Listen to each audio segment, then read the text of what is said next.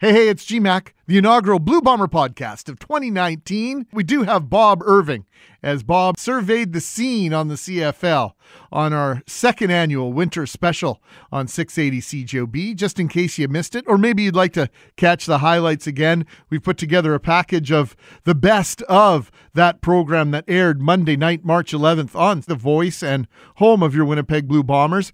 Kyle Walters, general manager of the Winnipeg Blue Bombers, joined Bob Irving, as did Mike O'Shea, the head coach, and of course, Perhaps he wasn't a free agent signing because he never hit the open market, but you could argue the biggest free agent signing of the year was Adam Bighill, who was set to become a free agent, did not decided to stay with the Winnipeg Blue Bombers. He joined us along with Andrew Harris and of course Matt Nichols, quarterback of your Winnipeg Blue Bombers. All sorts of insight into the Blue Bombers, what they're doing this offseason as they look forward to 2019. We look at free agency across the CFL, who won, who won big in the CFL free agency wars and all sorts of other great CFL information. So sit down, buckle up, and enjoy the Blue Bomber podcast. We want to thank you for downloading, sharing, and of course, subscribing to the Blue Bomber podcast. Let's get her going. This is the Bomber Winter Special on 680 CJOB. Well, Kyle Walters, the GM of the Bombers, is at the CFL West Regional Combine in Edmonton. This is where they're taking a look at uh, draft prospects for the upcoming May 2nd draft. And Walters told me he's, he's in the air right now uh, flying, so he couldn't join us live. But he told me the combines have been a real boon to the CFL's scouting program. You know, the CFL's done a really, really good job uh, with these regional combines. That uh, you know, there, there's a strong group of, of players that maybe not at the national level uh, recognition that are in Toronto next week. That they, uh, you know, they hold this combine in Edmonton today, and there's one in. Uh, off to Montreal in a couple of days, and then uh, they do a third regional in Toronto before the big one. So it's a it's a great way for the scouts to see as many kids as possible. And uh, you know, I think the Bisons represented themselves very well today. The, there was a, a strong contingent from uh, from U of M, and they're, they're uh, they held their own. So it was uh, you know happy for those kids. Shai Ross of the Manitoba Bisons, a receiver, really put on a show today yeah, phenomenal athlete, you know, and you know we've done the film on him. He's a good football player, and came out today, and boy, he, uh, you know, he ran fast and jumped. You know, his, his uh, athletic ability in the jumping events were unbelievable. So he, uh, boy, he he did real, real well for himself today. Did he surprise you or others, maybe? No, I think um, I think the word on him was a phenomenal athlete. He just maybe a little bit light, a little bit undersized, but certainly um, certainly a smooth route runner and uh, a great athlete, and he showed that today. Another Bison receiver who had uh, a good showing, Jesse Walker. Yeah, another one of the Bison kids who's a you know a big, good-looking kid, and you know didn't quite have the productivity at his university career um, that some other receivers, which probably hurt his uh, his notoriety. But physically, all the tools that, that, that you're looking for in a prospect.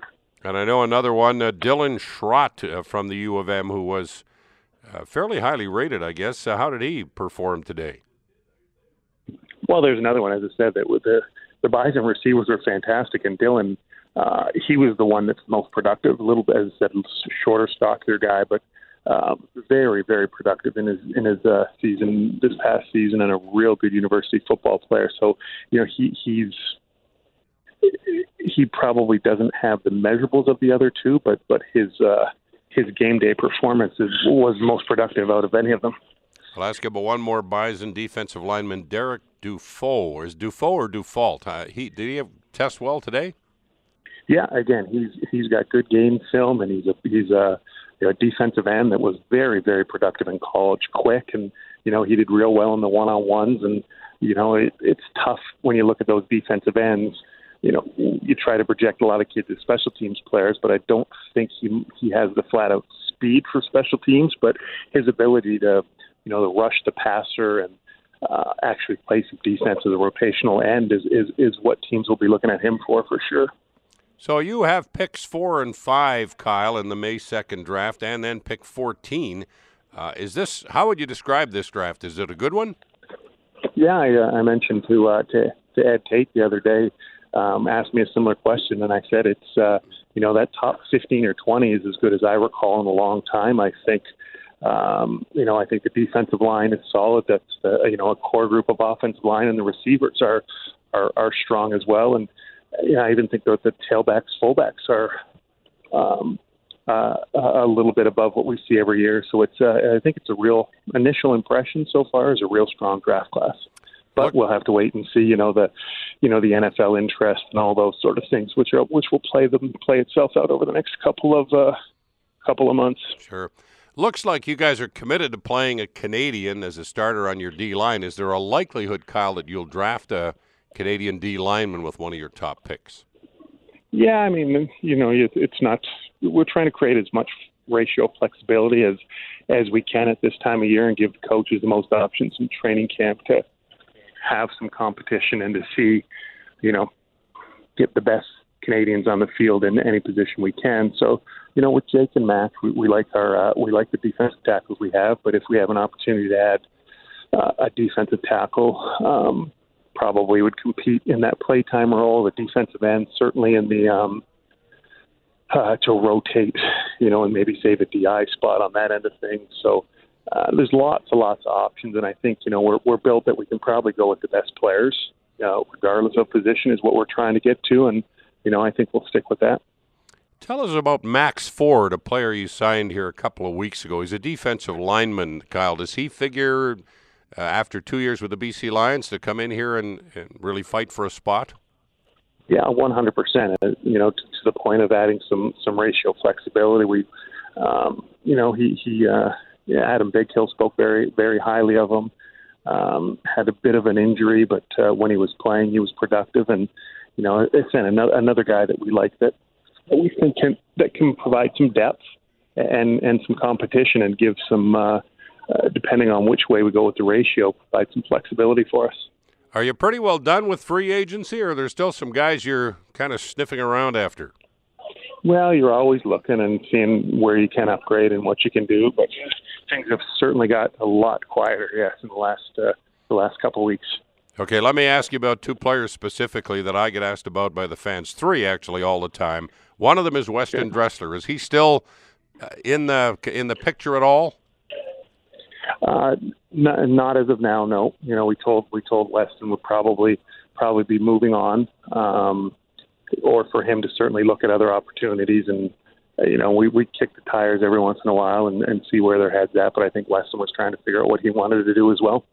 Chris Matthews. Again, the agent still doesn't. They, they they're they're fully committed to NFL at this point, and that's all we're told. Okay, and Timothy Flanders. Yeah, I mean Tim. Tim's a guy where you know we're trying to maybe bring a little bit more returnability from from a tailback position. So we'll have a better idea after uh, after our mini camp to see uh, what kind of guys we have and see where see if if Tim can fit in because we all like Tim and he's a good football player, but just with the way our our team's set up, it's it's hard to find a spot for him. Yeah. You're most concerned, uh, Kyle, obviously, with putting a team together, and I'll end it on this note for the coming season. There's lots of speculation that the efforts to get a new CBA with between the league and the players are going to be very difficult, and there could be a work stoppage. Do you concern yourself much with that? Do you worry about that at all? No, you know, I don't. I, I think that's you know for the for the presidents and, and the guys at that level that meet and discuss this, you know, specifics of the CBA negotiations and contingency plans um, you know, Mike, Mike and myself are full speed ahead and uh, prep as we would any other year, getting ready for, you know, just get ready for training camp. And I think you have to prepare as if everything's going to go off as normal and um, trust that the the powers that be in our league have, you know, figured out contingency plans for, you know, worst case scenarios. Yeah. Well, trust that uh, common sense will prevail. That's kind of the way I look at it. I hope so too. The Bomber Winter Special on 680 CJOB. Mike O'Shea, welcome to the microphone. Seems like only yesterday you and I were looking at each other and talking about the Blue Bombers, but it has been a while. Maybe for you, I've missed you terribly, Bob. I've just been. This is fantastic being here. well, it's great to have you here. Um, How's the off season going? How, how do you feel about the things that have happened to your club, the players you've lost, the players you've signed? I mean, I'm always excited about the you know coming training camp, but we got a lot of work to do between now and then, obviously. Uh, and and as usual, I mean, we we talk about this every year. Uh, I'm excited about the the new guys coming in, and always disappointed about losing.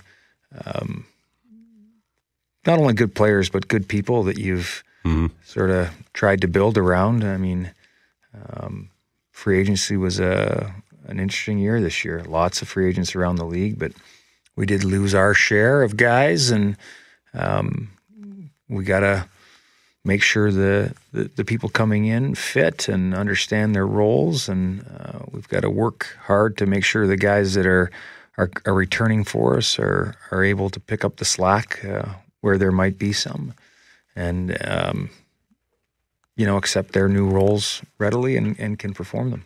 You lost some key guys. I think every team in the league did, obviously. Everybody does. Because yeah. there were so many, as you say, free agents. You signed Willie Jefferson, and uh, fans are everywhere I go. The fans think this is the greatest thing since sliced bread that you've got this big monster defensive end from Saskatchewan who's made life miserable for your team, but for others as well. Uh, you love, all coaches love impact players, and this guy's certainly that, isn't he? Yeah, he's a playmaker. Yeah. He, he finds a way to to uh, change games. Um, we know that firsthand, and uh, it'll be um, it'll be interesting having him uh, on our side this year. I think you know coming in when you when you initially come in, it's going to be he'll, he'll, fit right in, and, and, and that'll be great. But uh, I, am looking forward to watching him. Mm-hmm. You know because you you you see uh, when you play him and you when you watch film and he's got other opponents on the ropes. It's interesting, but on a daily basis, I, I want to I'm I'm intrigued. This guy is such a tremendous athlete.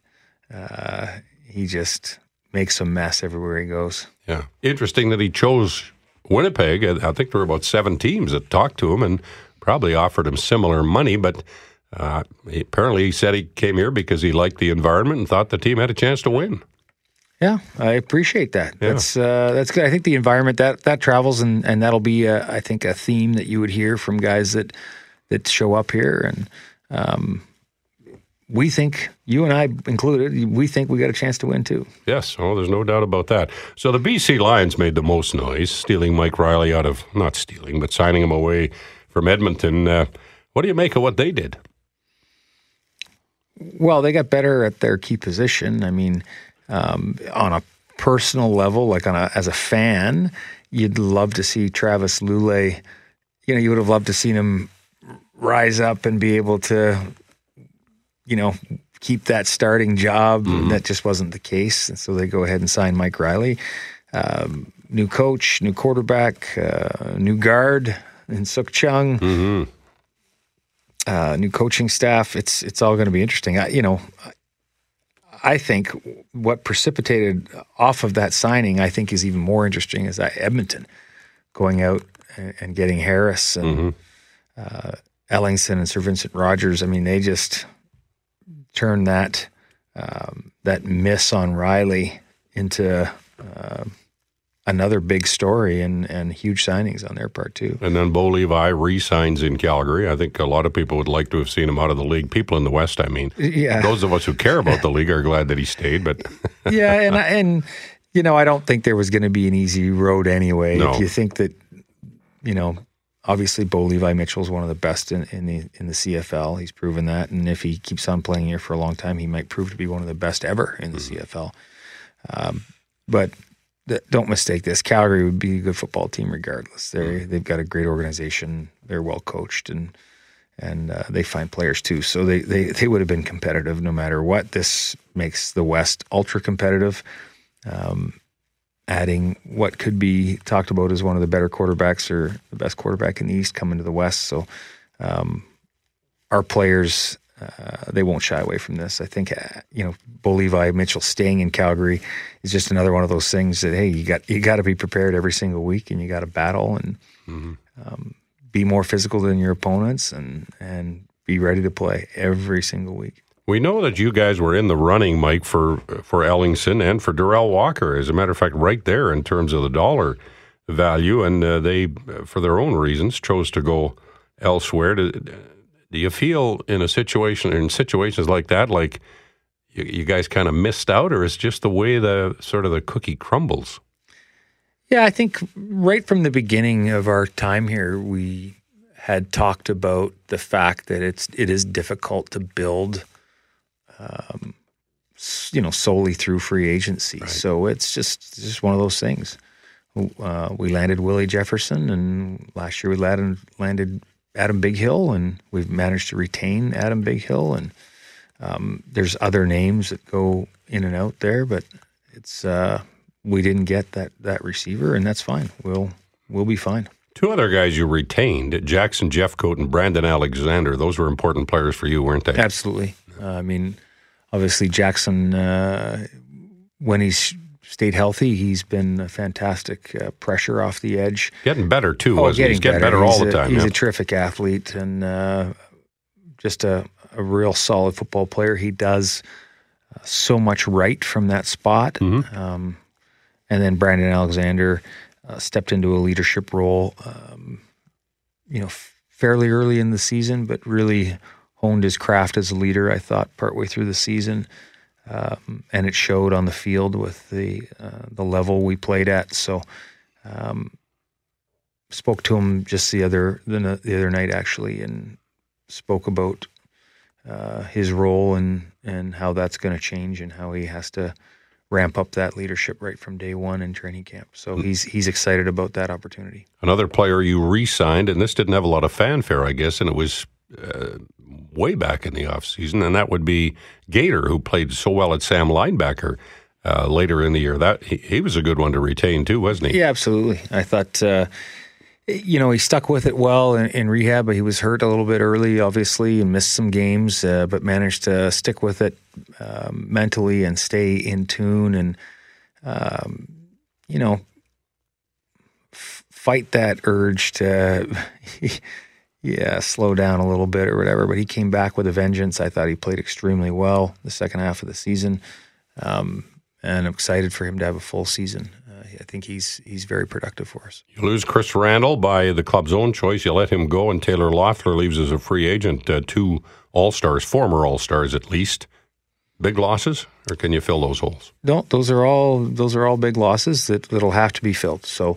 Um, it's not a matter of can we must. So mm-hmm. i mean that's just that's easy in that regard. I like i like must. You must fill that that role right? So um, we feel good about about uh, the players that'll be competing for those spots. Uh, we're not prepared to hand a job to anybody. We we like the idea of competition and uh, it is tough on a personal level to lose those guys. I mean, Chris Randall was the guy who showed up here right off the bat for us, and um, it's going to be different not seeing him work on the sidelines uh, every spare moment he has in right. practice. Uh, there is talk from the CFL Players Association that they're going to really play hardball. To get back to your lion in a minute, but I want to ask you about this. They're going to play hardball in these negotiations. You were a player rep for many years when you played. You get the feeling, I hear this from a lot of people, there's a feeling that the players are going to be more – I guess I'll use the word militant than they've ever been. Do you have that sense? What's your kind of feel about this whole situation? Uh, boy, I, I don't know that they're going to be more militant. I mean, that sounds like a pretty strong More word. demanding. I more think, demanding. Yeah, I think they're going to work extremely hard to get what their membership wants. Like in any negotiation between a, a, a union and a and a league or a union in a business or you know um, i think that that's what their mandate is is to work extremely hard to to get as much as their players their membership wants as possible. And the league's job is to you know work as hard as they can to get what they feel the the presidents and owners need and somewhere in between there they'll meet up and and solve it and hopefully both parties will be happy. But i think there is more than ever there's been a uh, more than there ever was i think there's a a, a, a better partnership um, better communication amongst the the league and the players association. Um, i do believe that at any time there's a negotiation you know, it's valuable on both sides to make it appear that, you know, we, we're going to battle, you know. But I think they'll get it done. They're smart people on both sides, and I think they'll come to a resolution. Well, let's hope. This league cannot, I think most of us agree, cannot afford a shutdown. I just don't like some of the things I'm hearing, but you're probably right. It's probably just uh, saber rattling before the, you know, before the duel. Eh? I think both sides are serious, and, and Yeah. it's just a matter of, of the communication level being high enough that, and the the understanding, the the gaining of knowledge on both sides, and the understanding on both sides that they they want a common goal. They just uh, need to iron out some of the details to get to that. Let me go through your lineup and how it looks here now on the 11th day of March, and training camp is still two months away, and the season's uh, more than that away. But let me start on your offensive line. So Stanley Bryant and Jamarcus Hardrick, likely to be your tackles, likely on the O line. Sure. Okay, Pat Neufeld, likely to be your left guard. Yes. Now, you don't have Golson anymore. Michael Couture, is he ready? Yes. And right guard, Sukh Chungh is gone. Aha. Could Geoff Gray, could he be ready to start? Well, he's certainly going to compete for that spot. Mhm. Yeah, Could you play an American there, we could. ratio wise? Yeah, I think we could. Yeah. And that would be Manasseh Faketi Yep. in all likelihood. Well, I mean, yeah, he would. There'd be guys that would work through that spot. We're Yeah. gonna. That's what training camp's for. You know, we're gonna all these plans we make in the off season and free agency and, and slotting in the rosters. Boy, when you come to training camp, it seems to clear itself up a little bit more. So uh, most people acknowledged your offensive line last year as as good as there was in the league, better as good as any, better than most. Can it be at that level again in 2019? No doubt. Okay. Uh, quarterback, Matt Nichols. What do you, Yeah, Matt. Yes. pardon me, is my cold firing. I apologize, folks. What do you expect from Chris Streveler in terms of uh, what he did last year and, and how much he, he will improve? I don't know how much more he'll play, but what can he give you this year that might be an add on? Oh wow, yeah. I think that's up to you know our offensive staff will work hard to see what more we can do with Chris. But I expect Chris to, you know, in the off season, I'm sure he's working just as hard as he ever would um, to come in and compete for his spot. I expect you know all the quarterbacks in the room to work together to lead our football team. I I know you know, nobody can convince me otherwise. You need more than one quarterback to win a championship. You always do. Um, throughout a long season, um, for various reasons, you always need more than one quarterback to win a to win a championship. Um, you know, if we can expand uh, Strev's role and get him um, certain things that work really well for him, then I think it would be a smart thing to do on the offensive side of the football. But uh, this is, you know, it's it's Matt's football team, and he's going to come in and he's going to work on his stuff too that he that he sees and him and Buck talk about. Um, and he's going to come in better than ever, also. So uh, I think we're in good hands uh, with our leadership from the quarterback spot. Bryan Bennett still under contract? Yeah. Okay. Uh, Andrew Harris, pretty good chance he'll be your running back this year? Yeah, he's good. Yeah. Kienan LaFrance is gone. Is Johnny Augustine kind of figure now as the maybe the number two guy? Uh, Johnny Augustine has has re-signed with us, obviously, right at the end of the season. Yeah. Um, he's a very likable guy. He's he knows that uh, one of the things he needs to work on is is his availability to us on special teams because his play as a tailback would tell you that he can certainly uh, you can work with him for sure. I mean, he needs to work on his protection too. That's all things that he knows. But uh, you know, as a Canadian tailback, you'd love to be in a spot where there's a Canadian tailback starting in front of you. That's a, I mean, that's a, a good position to be in. Um, but once again, that won't be without competition. We've said all along we're we want jobs to be competed for and Sure. won. So um, we'll see how that plays out. But I like Johnny.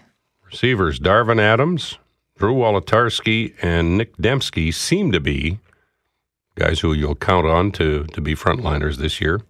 That leaves two spots open. Be some serious competition there. Absolutely. Yeah, and and the other spots too. You know, uh, whenever you have some change like that, and possibly two spots, um, you know, it's not just competition for those two spots amongst two amongst new players. We need to figure out our best lineup and how they how they slot in across the board to see where they best fit. So.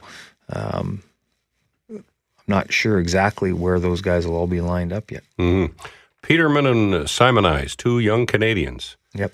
Um, obviously, be your hope that one of those guys will really step up and Absolutely. take the bull by the horns. Yeah, and I think they I think they did last year. I thought there was mm-hmm. Peterman when he got got in and got some touches was was a very interesting um, player with the ball in his hands. He made some guys miss. He he was uh, you know got some tough yards and uh, Rashaun Simonise, I think he throughout the season he grew as a professional, and he's blessed with uh, some physical talents that not everybody is blessed with. So we'll see if he can't come in and, and show us more of what we liked about him when we drafted him. For me, one of the most important players you lost to free agency was Jovan Santos Knox at linebacker. So you've got Gator, you've got Bighill. Can Kyrie Wilson be a guy who steps up and, and becomes a key performer. Absolutely. You know, he's a guy that, um, you know, the day before, the hour before, the minute before we signed Adam Bighill, we thought Kyrie was going to be uh, with Jovan, the, the, the the two linebackers that were going to patrol mm-hmm. uh, the fields for us. So um, Kyrie's been extremely patient, and he's he's not only been patient, he's worked, kept working hard to to get his next opportunity, and he got a little bit of an opportunity at the end of the season last year, and and showed well with it. We've always liked his athleticism. It's always been a matter of trying to get him on the field. So uh, he's got a great opportunity um, to to win this spot because he's got a leg up on all the other competition, really. Mm-hmm. Um, and if he keeps on showing us how fast he is, how explosive he is, and, and if he keeps on learning, then he'll he'll do just fine with it. Will you have a Mexican player in rookie camp? That's the hope. Yeah, absolutely. That's the hope. What do you think about this uh, expansion into Europe and Mexico that Randy Ambrosie is heading up? Yeah, I don't know if he's actually spoken about expansion there yet. He's no, I mean, about, yeah, I don't mean expansion with yeah. teams, but I mean looking for players. Um, he presents a very interesting case study on it and the history of other pro leagues, other pro sports, and their globalization and what it's meant to their revenue models. It's very intriguing. He's got uh, a big vision, and I, you know, been a fan of the league as you have for a long time. Mm-hmm. I like that we've got a guy with a big vision who's not just trying the same old things that we've done. I mean, you've been around this league for a long time, Bob. I've been around it for know, 25 years, and I've seen some of the same things tried over and over and over again with the same results. So, which is the definition of insanity, right? Right. Yeah. And so let's do something. Let's think yeah. big. I think we've got a great product. You know how much how proud I am of this league. So we got a great product that I think is going to be well received globally, and let's let's do it. Let's let's push the boundaries here. And I know it's going to make some people uncomfortable, but let's do it. And you know, we still got to do it right. Yep. But let's do it. I've come around to Ambrosie's plan when I first heard about it, and you know, I thought, and I'm obviously a traditionalist and probably a little old school. I wasn't so sure about it, but I've come around. I think he's well, on the right track. Well, we're foolish to think that we're the only ones playing football besides the Americans. Are we ever? Yeah. yeah there's football being played globally, and there's going to be good athletes yeah. and good football players uh, coming There's more out. football in Europe than I was aware of. Oh, it's it's yeah, it's really big, and it's yeah. been around for a long time. There've been guys going over and coaching, and they've been playing football over there. Even in mm-hmm. Mexico, mm they've been playing football, football for a long time. Now, is it the high end experience yet? No, but you know what? Let's not complain about it. Let's help it grow. Mm-hmm. Are you excited about uh, training camp? Can you not wait, or can you wait? oh, I yeah, I I love when the players You'd roll start in. tomorrow. If I you could, love when wouldn't the players roll in. There's Yeah. just a different feel about it. It makes the coaches extremely happy. Uh, it's it's almost hard to contain yourself when you see the players start showing up. Um, so yes, that is a huge void in the off season, um, but you do need the time because there is a lot of work to be done and a lot of thought to be put into how we're going to uh, run everything and how we're going to win a championship. Mike, thanks for doing this. Appreciate you coming down here tonight. No, I, uh, thanks for having me down here. I would be remiss to say my buddy Matt's listening. I, I haven't seen him in a while because Oh, I don't yeah. see him at the rink very often Okay. anymore, obviously, uh, or down at the stadium. But we'll see you soon, Matt. This is the Bomber Winter Special on 680 CJOB. Now it's a pleasure to welcome Blue Bomber middle linebacker Adam Bighill, who is spending his first off season as a Winnipeg Blue Bomber and spending some of it, at least here in Winnipeg. How's it been, Adam? Oh, it's been great. It's been great. Thanks for having me on. No problem. You've been handling the weather okay? Yeah, I've been uh, I've been out there for you know in Winnipeg for a few trips uh, at a week at a time, and you know I every time I'm out there I seem to hit the uh, the coldest weeks of the of the year of you know minus forty to minus fifty, but um, you know it's good getting getting used to it. Uh, that way next winter will be no no problem. I want to get your take on some of the things that have happened around the league in free agency, starting out in BC, where Ed Hervey has really uh, made a lot of moves, starting with the signing of, of Mike Reilly. How did you see all of that? Well, I mean, you could kind of tell that they were kind of poised to make a, a big splash. Um, you know, I mean, I think uh, everyone had the feel that Jonathon Jennings was definitely not going to be the quarterback there anymore, and with Travis, um, you know, his injury history, uh, not sure what they were going to do. Obviously, he, has a lot of football left in the tank if he still wanted to play. Um, obviously, him hanging up the cleats, it kind of you know, you kind of felt that there was something big going to happen out there. And, you know, even last year, they made a lot of changes to that team, brought in a lot of new guys. So, um, you know, kind of expected it. Yeah, and then Trevor Harris winds up in Edmonton. Just when you think maybe the Eskimos have been weakened at that position, they go out and get a pretty good guy. Yeah, well, I mean, the West is going to be extremely competitive once again. And, I mean, um, you know, every, every, every quarterback, I mean, top quarterback now seems to be in the West. I mean, uh, minus Masoli, who's one of the top quarterbacks in the East, obviously, but um, it's going to be very competitive. I know you had great regard for Jovan Santos-Knox, who was playing beside you last year. He is gone as a free agent to the Edmonton Eskimos. Adam, how do you how do you feel about the way the linebacking corps is going to shape up now that he's gone? well, I mean, uh, you know, we got a guy, Kyrie Wilson, who's been kind of waiting and working really hard in the ranks, and um, you know, he's a he's a talented football player, and you know, I'm excited to kind of be able to learn, uh, you know, how he likes to play the game, and you know, get, get us both on the same page. So we're playing extremely fast. And then Anthony Gaitor, as Mike O'Shea and I talked about earlier in the show, he really came on toward the end of last year, didn't he? Yeah, he's a Gaitor's a fantastic player. I mean, he's a guy that's flexible enough to play nearly any position on the field and the, on the on the in the secondary.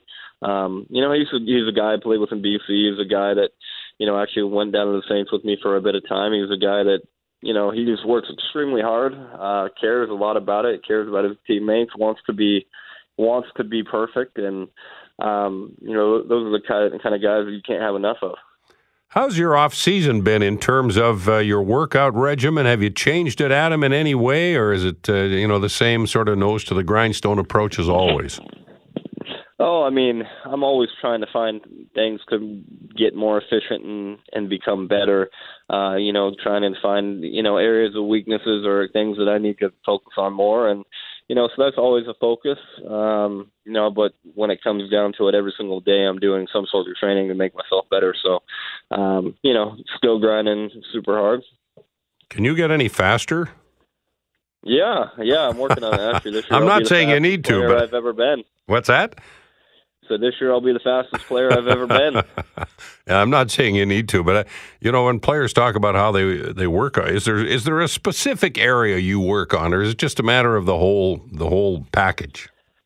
Uh, I mean, you got to work on the whole package because as a as an as a football player, especially a linebacker, you got to be able to do it all. You got to be able to have the power to play uh, in the box and, and, and stop the run. And you got to be able athleticism of a defensive back to be able to go and play the pass. And um, so you got to be a hybrid of types and be able to do it all. And um, you know, so that's what I focus on is is basically the ability to be the best athlete I can be and be the strongest athlete I can be, and make sure those things kind of blend together. So when a team loses players like Chris Randle, although he was let go by the club, and, and Weston Dressler, veteran guys like that, what has to happen for those voids to be filled, Adam? Well, I mean, you, you got to have other leaders step up for sure. I mean, there's um, there's guys that you know learn under these veterans that that learn how to play this game and learn what it takes to be successful. And and those guys that you've mentioned are, were some of the top veterans I played with in this league, and you know, I mean, their leadership has has definitely been instilled in younger guys, and um, you know, it's time for some new guys to kind of step up and take some of those responsibilities. And um, you know, I mean, it's just the way it works. And and I mean, obviously, um, you don't force anybody to be a leader, but it kind of naturally happens organically. So I mean, it's going to be it's going to be fun to kind of see how this year our our, our team's going to be developing. So many players are signing one-year contracts now. Why did you Why did you commit to three years with the Blue Bombers?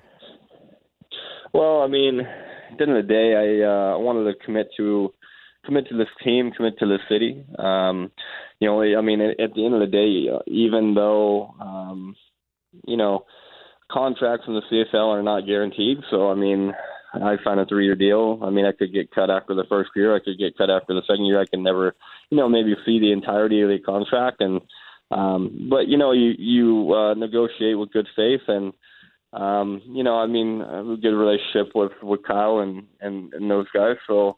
Um, you know, I feel that being able to commit to a city is important for me. I want to be involved in the city and in the community. Um, you know, I want to people. I want people to know I'm going to be around. I want people to feel comfortable being able to buy my jersey, knowing that I'm going to be here for a long time. You know, and you know that stuff's important to me, and and um, you know that's that's that's why I wanted to sign a long term deal. Do you think you've developed a sense of what it would mean to the fans here, the the loyal fans here, to see this team win the Grey Cup this year after 29 years of waiting? Yeah, it's been far too long, and uh, you know every fan I run across uh, reminds me of, of the painful drought. And um, you know, it's, it's it's great to see the passion of how much people care, and um, you know, it's just it's different than other places I've been, and it's just it's great to see because that's what you want. You want fans that are passionate and they care deeply about what we do and how we do it. So. Um, you know, it's going to be great to be able to bring the cup back to, to Winnipeg this coming year. You don't think there's going to be a labor shutdown, do you? Uh, I don't anticipate one. I don't see this negotiation being as as tough as the last one.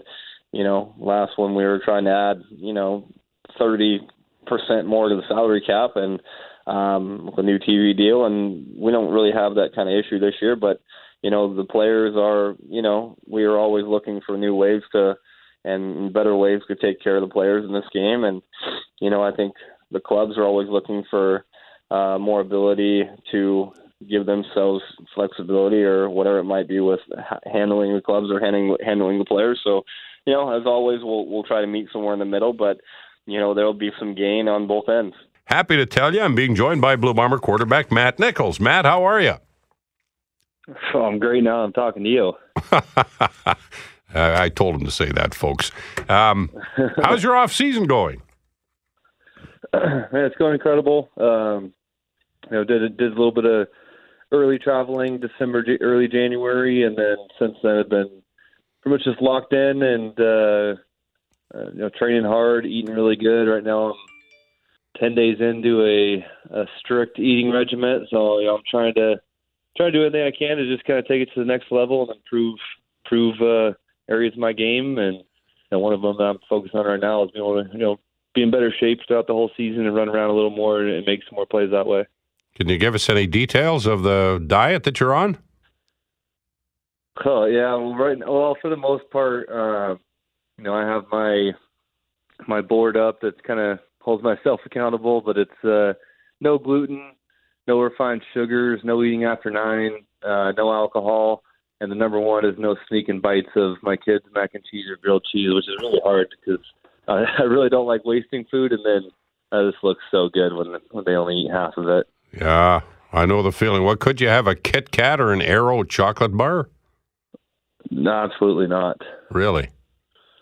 No. And you couldn't have a M- Michelob Ultra? Basically eating, no, I'm basically eating eggs, veggies, meat, and protein shakes.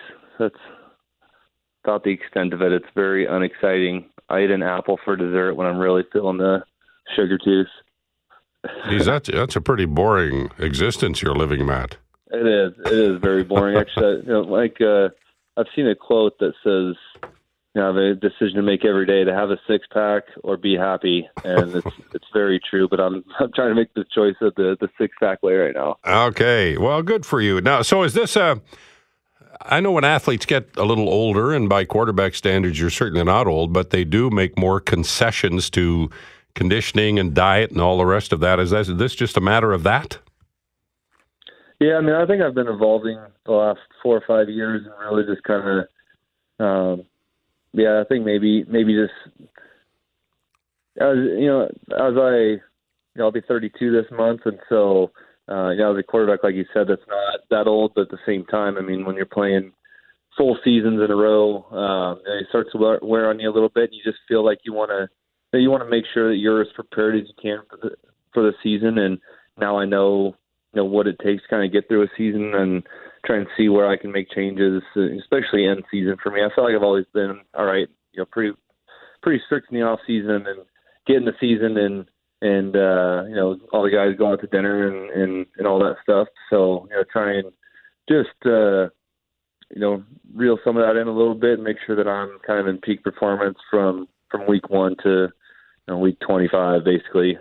Yeah, you had that. Uh, I call it a fluke knee injury toward the end of training camp yeah. last year. Um, have you done anything, Matt, in the off season to? I don't know. If there's anything you could do to prevent something like that? No, I mean one of those things is just unpreventable and, yeah. and happens all the time to guys. It just so happened that it happened to me in training camp, and mm-hmm. and uh, you know, miss a couple of weeks. You know, there's a lot of time during the season where guys miss you know, three and four weeks for for that sort of thing, and um, you know, it's it's no big deal. It's kind of an expected thing. I think it's just when it's quarterback, it's a little more magnified, and uh, it was just something where you know I was I, I had you know kind of the finger injury the year before that I had played with, and then. Um, you know, I just had to take that little lump, you know, to start the season, and then the rest of the season was, um, you know nice and solid for me as far as injuries go. You know, I was able to stay healthy the rest of the year and, and it felt great. And honestly, right now, his body feels as good as it's ever felt. Feels strong. It's like I'm uh, kind of figuring out uh, you know the perfect training for me and and uh, you know kind of in communication with guys in Winnipeg as well as my trainer down here. You know they're talking a little bit more now. I think just kind of making sure that I'm getting everything I need, and, and I feel great right now. I feel as, as strong and as fast as I've felt in years. What areas, Matt Nichols, do, would you like to see the Bomber offense better at in the coming season? Keeping in mind that you guys were the one of the highest scoring teams in the league last year. Yeah, for sure. I mean, I think it's a couple years in a row now we've been there at the top, but um, you know, it's just the consistency to to get better and better. I mean, I feel like uh, you know we did make a bunch of big plays and, and uh, move the ball very well up and down the field. I mean, you don't you don't put that put up that many points without you know having some good production. But at the same time, I mean, we're we're very hard on ourselves. I'm extremely hard on myself, and I you know I go back and watch games, and you know it's just just three or four plays a game that um, you know turn a, a win into a blowout, and you know just trying you know level up every single year. I feel like we've done a good job of eliminating things that didn't work so well and adding new things that we hope to you know work well this year. And you know, luckily, you know I work with coaches that are always trying to find an edge and always evolving, always changing, and try to stay ahead of defenses. And and obviously we we had a few games here and there where we struggled, and you, you would just like to have a few you know eliminate those things and just be consistent from start to finish every game um, which obviously it's a game that's imperfect and and built to have some some adversity, but uh, you know we we strive to just consistently kind of put up points quarter by quarter, and I, I do think that um, you know we we would come out firing pretty good, and then you know just kind of get rid of that little bit of a lull in the middle of the game because I always felt like we were a great fourth quarter team, but you know how can we kind of sustain that for four quarters is, is a focus for me. I'm sure you've been watching the free agency in the off season, and uh, your club was in the running, and I guess close to signing both Ellingson and Derel Walker. What would either of those guys have meant to you and your offense?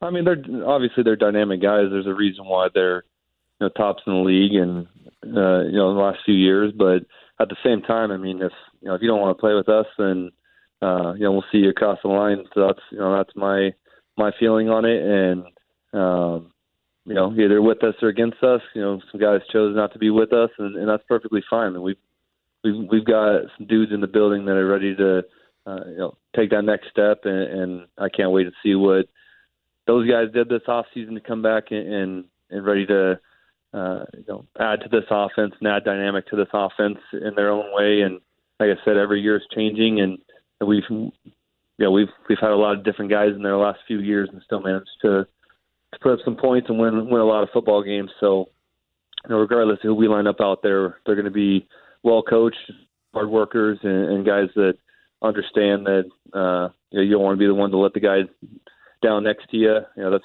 that's just kind of the the culture that we have there in the locker room and the, the leadership that we have. So, you know, I'm I'm fully happy with everyone that we have on our roster right now going to win football games. It became uh, quite clear as free agency approached, Matt, that Mike Reilly was going to go back to BC. What uh, were you surprised at the money that he and Bo got around seven fifty a year? Yeah, I mean, obviously it's a big surprise when you know that's a couple hundred thousand dollar jump from from already kind of the highest paid player in the league. So obviously that was a bit of a surprise. For some reason, I I kind of had the gut feeling that that he was going to end up going there.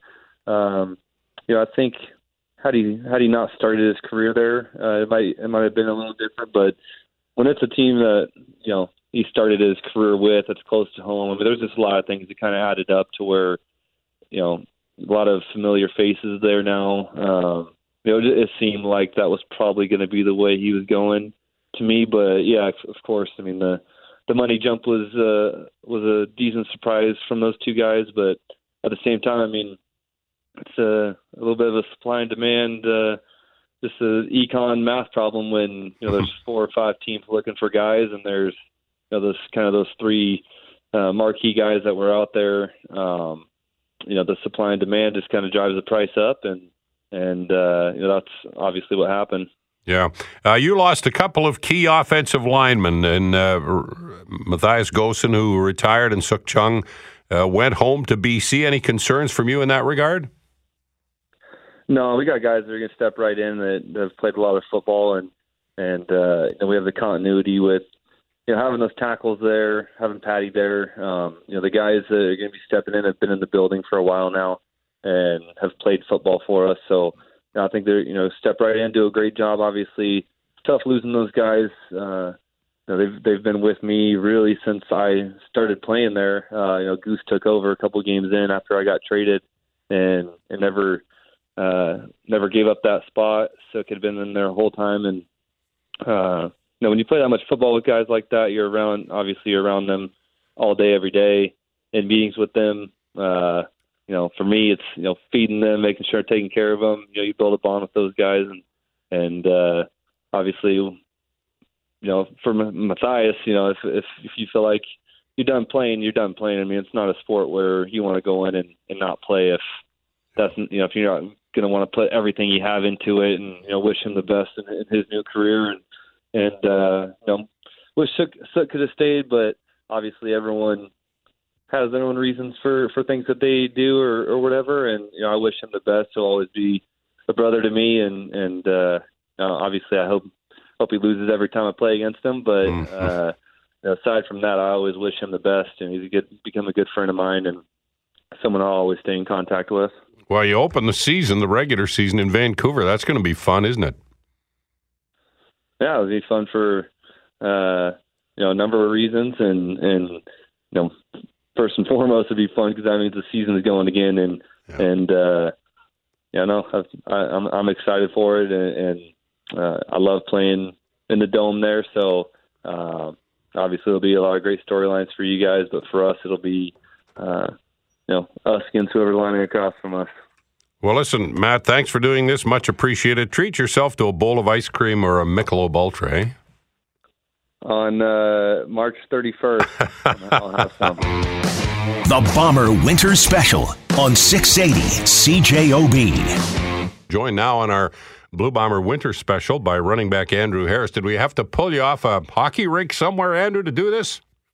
No, I'm relaxing tonight. Uh, but yeah, I've been uh, I'm playing lots of uh, lots of hockey and a bit of basketball, so um, I haven't really slowed down too too much since the since the season ended, and um, it's been it's been a great way for me to to stay stay in shape and stay active. So um, that's been a great one so far. How do the Bombers feel about you playing hockey? Um, well, I've I've been open and honest with uh, you know every coach that I've had about it, and um, there hasn't been too much said about that. I, I used to drive a motorcycle actually when I was in, in Vancouver, and Wally didn't really like that too much. So um, I guess you know the motorcycle compared to you know playing some puck, um, you know it's a bit bit different dynamic, but uh, both can be dangerous. But uh, you know I try to just you know get out there and and and, and skate and um, you know anytime it gets kind of hairy, I kind of try to get out of that. But uh, um, it, but it's it's it's like I said, it's a, it's a great cross trainer for me, um, and it, it beats beats running on a treadmill, um, you know, in the winter. So yeah, uh, it's it's a fun way to, to stay active. Do, you, uh, do guys ever try to take a shot at you? Andrew Harris, big star athlete. I'll cut you down to size. Anybody take any cheap runs at you? No, um, I've never had never had anything like that. Um, but like you know, it is a, it is competitive. So you know, sometimes you know guys get a little too competitive. But uh, again, whenever that, that stuff kind of goes on, I just try to try to skate away and, and, and get out of it. And um, I mean, uh, there's definitely some uh, there's, definitely some aggression and, and you know there's some testosterone that's trying to be released in in uh, in those games. So, um, but I mean, that's kind of makes it fun as, as well too. It's, it's it's comparative. It's a great way to to get out and, and move around, and uh, um, yeah, it's it's been fun so far.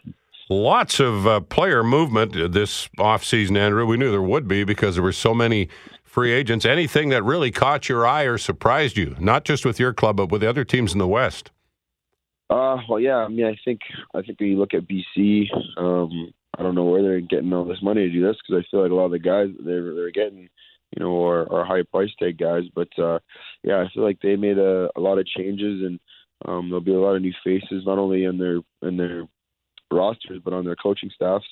Um, you know, I think Edmonton did a really good job in, um, you know, just sharing up their defense with those linebackers and um, you know, it's it's it's it's it's. I knew it was going to be a lot of movement and a lot of things going on, but I didn't expect it to to change this much.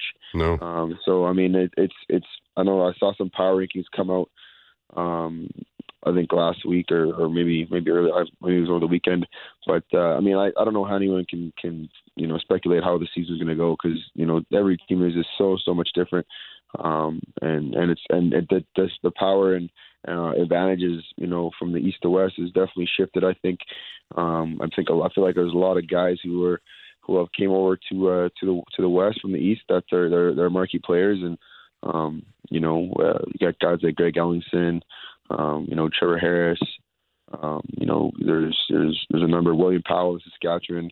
I mean, there's there's quite a few you know top end you know players that uh, that came over here. So it's definitely going to be you know even even even a more competitive West than um, than it has been, I think, and it'll be interesting to see how it all plays out. And I mean, it, it's one thing to have um, you know all these guys in your roster and, and have a big shift in your roster, but it's, it's another thing for those guys to gel well together and, and work out. And I mean, definitely a, a firm believer of you know your your team your team runs as, as well as you guys gel and um, you know and how you guys click in the, in the locker room and you know, for for us, I think that's you know holding you know as many guys out of our nucleus together, like like I've always said, um, together, and, and and that cohesiveness is important. So um, you know we'll, we'll see how we'll see how all these teams go with all these new additions and and uh, and how they adjust to it.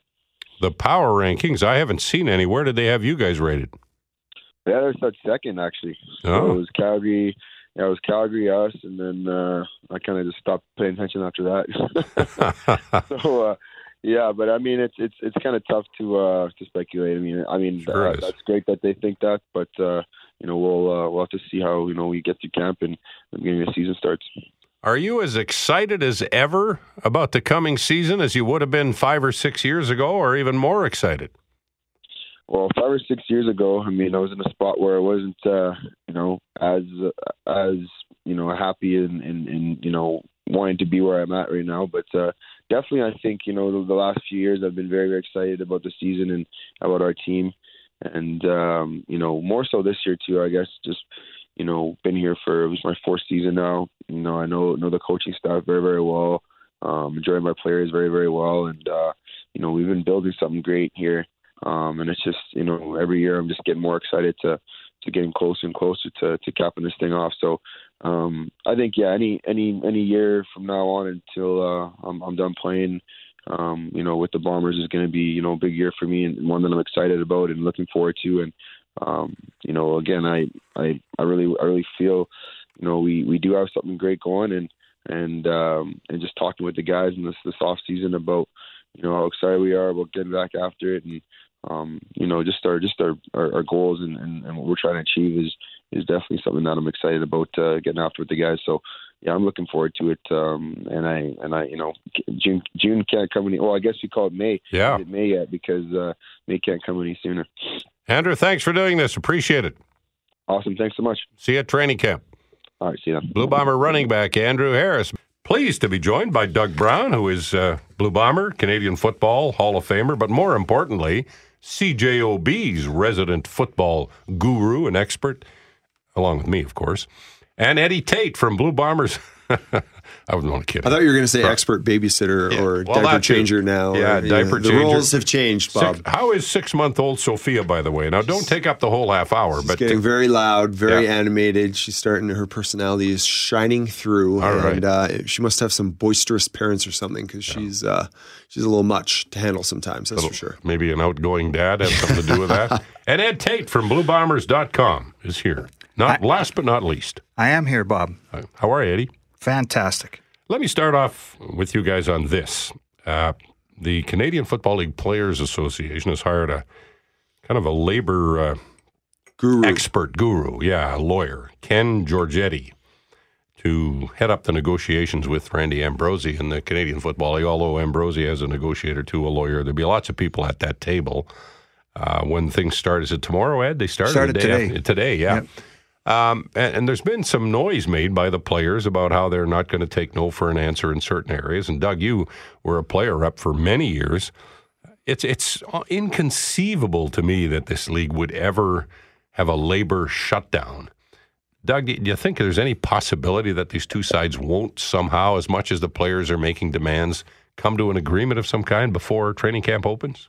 I think it's it's improbable, but I think there's a lot of potential anger there as well. I think they're tired of being taken out behind the woodshed and uh, losing things with left, right, and center. And uh, you know, it, it's interesting. Uh, there's always a lot of promise and optimism and a lot of great things going on in the league until they sit down at the negotiating table and then the script changes and all these clubs are losing money and everything. And it's interesting. They're they're really harping on that statement that Randy Ambrosie made that he wants to be partners with the Players Association. But I think their line in the stand in the sand that everyone is talking about is just catastrophic injury insurance for players. I think that is the non-starter uh, for the Players Association in terms of what they want to accomplish. Uh, the Jonathan Hefney, you know, this is a scenario where you know even back when I was a player rep, we were talking about this and how it should be in place. And there aren't a ton of scenarios where you would have to tap into a fund like this. But uh, you know, we have that example, the player like Jonathan Hefney, where it takes more than a year for him medically to be okay and to be, uh, you know, uh, put back as well as he started, as as approximate as you can get in terms of returning his health. And uh, you know, I think that has to be something that is included in the new deal for the the Players Association to be happy.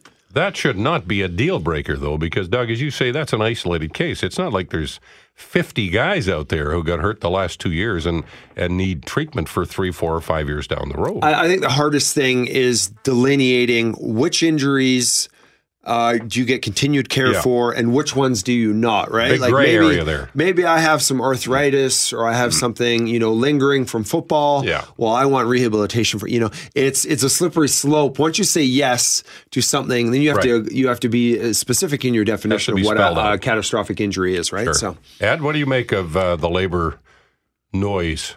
Well, I- found one of the interesting things that the PA was talking about last week was the guaranteed contracts idea. I'm not sure that that's a that's going to go over very well with the the owners. Uh, but that's sort of a that's always a starting point when these things get underway. I think ask for the moon. A- yeah, ask for the moon and then see what can happen. You know, uh, I'm going to look at it from the other side. I, I agree that the players deserve an awful lot more than what they've been getting. Uh, you know, and I think the partnership thing is something that they're going to press for. On the other hand, you know, it, it, you don't have to look too far around this league to see some trouble spots, and uh, you know, I don't think Mm-hmm. That's always the case, though. yeah, it, it is, but you know, so it's not. What I'm saying is that you know, if you want a bigger share of the pie, I'm not sure how big the pie is right now because Yeah. of the problem areas. And you know, Montreal used to be a shining star of an organization, and now it's not. Toronto's had its issues. You know, we know what's going on in Vancouver, where they're fallen behind the Vancouver Whitecaps, I think, in that market in terms of profile. So there's a lot of uh, things to be resolved still, and I think that's where you've got two sides that are going to bang heads here for a while. I expect something will get done, but it might not be signed until you know a couple days before training camp or even into training camp. That always seems to be Yeah. the way these things play out. Not to take sides, though, players talk about revenue sharing. Toronto, I'm told Toronto lo- loses between six and eight, nine million dollars every year. The Argos, the BC Lions, averaging nineteen thousand fans a game, gotta be losing millions. Uh, Montreal has to be losing millions right now. They weren't a few years ago, but they have to be right now. So, and the Bombers might make a little money. Saskatchewan makes a lot of money. Edmonton makes a fair amount of money. Calgary, yeah, they make some money, but not a great deal. Hamilton's making some money now. Ottawa's making a little bit of money. So, uh, there's just not a lot of excess revenue for the players to get, in my view, for the players to get their hands on, unless they're going to drive the league into financial peril again. Well, the, you just mentioned the three biggest markets as being in trouble, and that's a third of this league. It's a small league, and it's not like uh, you know you've got a Dallas Cowboys, and and the NFL is just a giant moneymaker. Maybe that's a bad analogy, but Yeah. I, I just don't.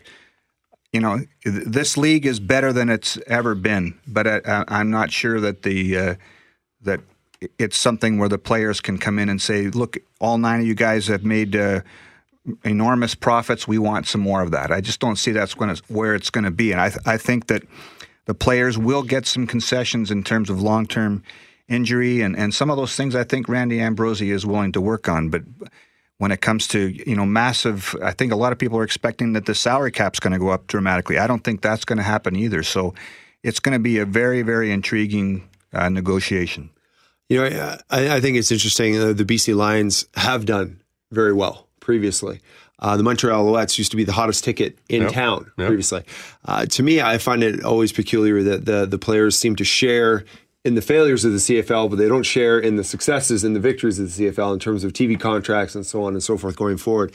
The CFL is an interesting situation in the fact that their landscape used to be they didn't have competition. They, you know, outside of the NFL, they were only legitimate professional football league in North America. Now all of a sudden, uh, with your, you know, all of a sudden I heard the seventy thousand minimum uh, salary thrown out there by Randy Ambrosie or or someone associated with him, because guess what? That's kind of what the minimum entry now for other competing football leagues now that are looking at these players that aren't uh, you know, on the entry level into the NFL, there you now have to compete for this kind of talent. And uh, so I think the landscape has totally shifted. I think the players have always had to share in the failures of guys running businesses. Sometimes they do well. Like I say, Montreal perennially has not been bad. They're not doing great right now, but that's a reflection of management, coaching staff, the team they've put together, so on and so forth. Same with the BC Lions. We've seen them um, doing very, very well. So it, it's it is interesting that when things go well for the CFL and there's record high TV contracts and, and things as such, you don't see them sharing in those windfalls, but you certainly see them sharing in the pitfalls. But you know what? They did share in the last CBA. I mean, um, the salary cap went up Yeah. a lot. Look, in I- the I last complete- CBA, it went up what a hundred thousand, about a hundred thousand. No, That was fifty thousand. No, no, no, fifty thousand a year. But in the first year of the agreement, it was up substantially, five or six hundred thousand. What I would in the worry, first year. what I would worry about right now that seems to be happening is it. There are players that are making a lot of money now. The quarterbacks are getting paid, and if the minimum comes up, the, the what they're talking about, that the concern now is that the middle class is getting cut out here. Is that you're going to have a bunch of you're you're paying for your quarterbacks. A quarterback and everybody at minimum. Right. And so that's what happens is it's the second and third and fourth year veteran that uh, it might be in trouble here because of the way this has, has played out. The guys like Mike Reilly, Bo Levi Mitchell, Trevor Harris, they're all getting huge raises and and and somehow a lot of guys are going to be wondering what's going on for me. And there's still free agents out there that haven't been signed, and I think they fall into that category. Well, we'll see what happens. It's going to be very interesting. Uh, again, you have to hope that cooler heads will prevail, and I'm sure they will, because the Canadian Football League, uh, the last thing it could ever afford is a is a shutdown. It would just make no sense for either side. So we'll see how that goes. But let's talk about the Bombers, Doug. Um, they lost a couple of key players: Taylor Loffler, Sukh Chungh. Um, Matthias Goossen retired. Nothing they could do about that. Chris Randle. Chris Randle, they let go. Uh, um, Jovan Santos-Knox and Taylor Loffler and Sukh Chungh, probably the three key players they lost And their center. in free agency. Well, he retired, though. Yeah, Yeah, true. So But there's nothing they could do about that. Yeah, Yeah, right. Yeah. Um, do you see them having or being able to fill those holes, or have they been weakened by those moves? Yeah, you know, I think anytime you have s- successive winning seasons, you have to rely more and more and more on your scouting department to unearth cheaper talent. You need those new players coming in that are having lower salaries that can still be impact players. Uh, because when you win a lot, everybody wants a raise. People take are willing to pay for some of your guys. You get all these guys leaving. And it's now it's okay, what are you doing? You can't just go out and, and win free agency like you've done before in the past. You have to rely on your scouting department now to start bringing in impact players at lower salaries because they're not established. So this is a real interesting um, uh, pivot season, I think, for this football club, where uh, you know they're really going to have to uh, focus in and, and see what they can unearth in order to fill those voids. I don't think. I think it's different in the sense that they've always been able to just, you know, take their shopping cart down free agency lane and throw whatever they wanted in their cart. And now they have to be much more mindful of of the price and uh, you know what the cost and the the cost benefit ratio of anything they throw in that cart. Ed, how do you see the pluses and minuses? Well, I think what is going to be different is that they've lost Canadian starters, and that's always a concern. When you, you know, Matthias Goossen retired, but Sukh Chungh moved on, Taylor Loffler moved on. You're only supposed to start seven, and that's three right there. That's a that's a big Almost hit. half, yeah. That's a big hit, and uh, you know Taylor Loffler got paid in free agency, and Sukh Chungh, from my understand, is now the highest paid offensive lineman or Canadian offensive lineman in this league. So Two hundred twenty thousand a year. that's a As a lot of money for a guard. Exactly. Unbelievable. And so, and the Bombers push their chips in. I heard you earlier with Kyle t- talking about you know Greg Ellingson and Derel Walker. They were in on those two. Um, so they t- they took their hits. But you know when you look at free agency as a whole, you have to consider in that in, in what's happened is that Bighill's back, Jeffcoat's back, Willie Jefferson adds is an, is a big addition. Brandon Alexander. Brandon back. Alexander. There's some there's some holes with this team, Yeah. but you have to hope, like Doug said, that there's some people that will will step in. And I, I still like the core of this bunch, and it's a team that uh, you know won a playoff game finally last year and, and got closer. Uh, there's still going to be question marks, but look across the league, and I think that sometimes free agency masks what's also happened. You can't tell me, even though Edmonton did a great job of loading up, that they're not I mean, this is a team that was nine and nine last year and has lost the best player in the league. So They lost Duke Williams. They lost Derel Walker. Yes, they added Harris and Ellingson and some other pieces, but to me, that's barely treading water. So, uh, you know, that, that's what you have to do sometimes is take a step back and look at free agency as a whole. Uh, Doug, let's uh, get your thoughts on the D line. So, Jackson Jeffcoat resigns. Craig Roh is back again. Brandon Bryant, the young tackle who uh, had some good moments last year. Jake Thomas has been re signed. They added Max Ford, who's a Canadian D lineman uh, the, and of course Willie Jefferson.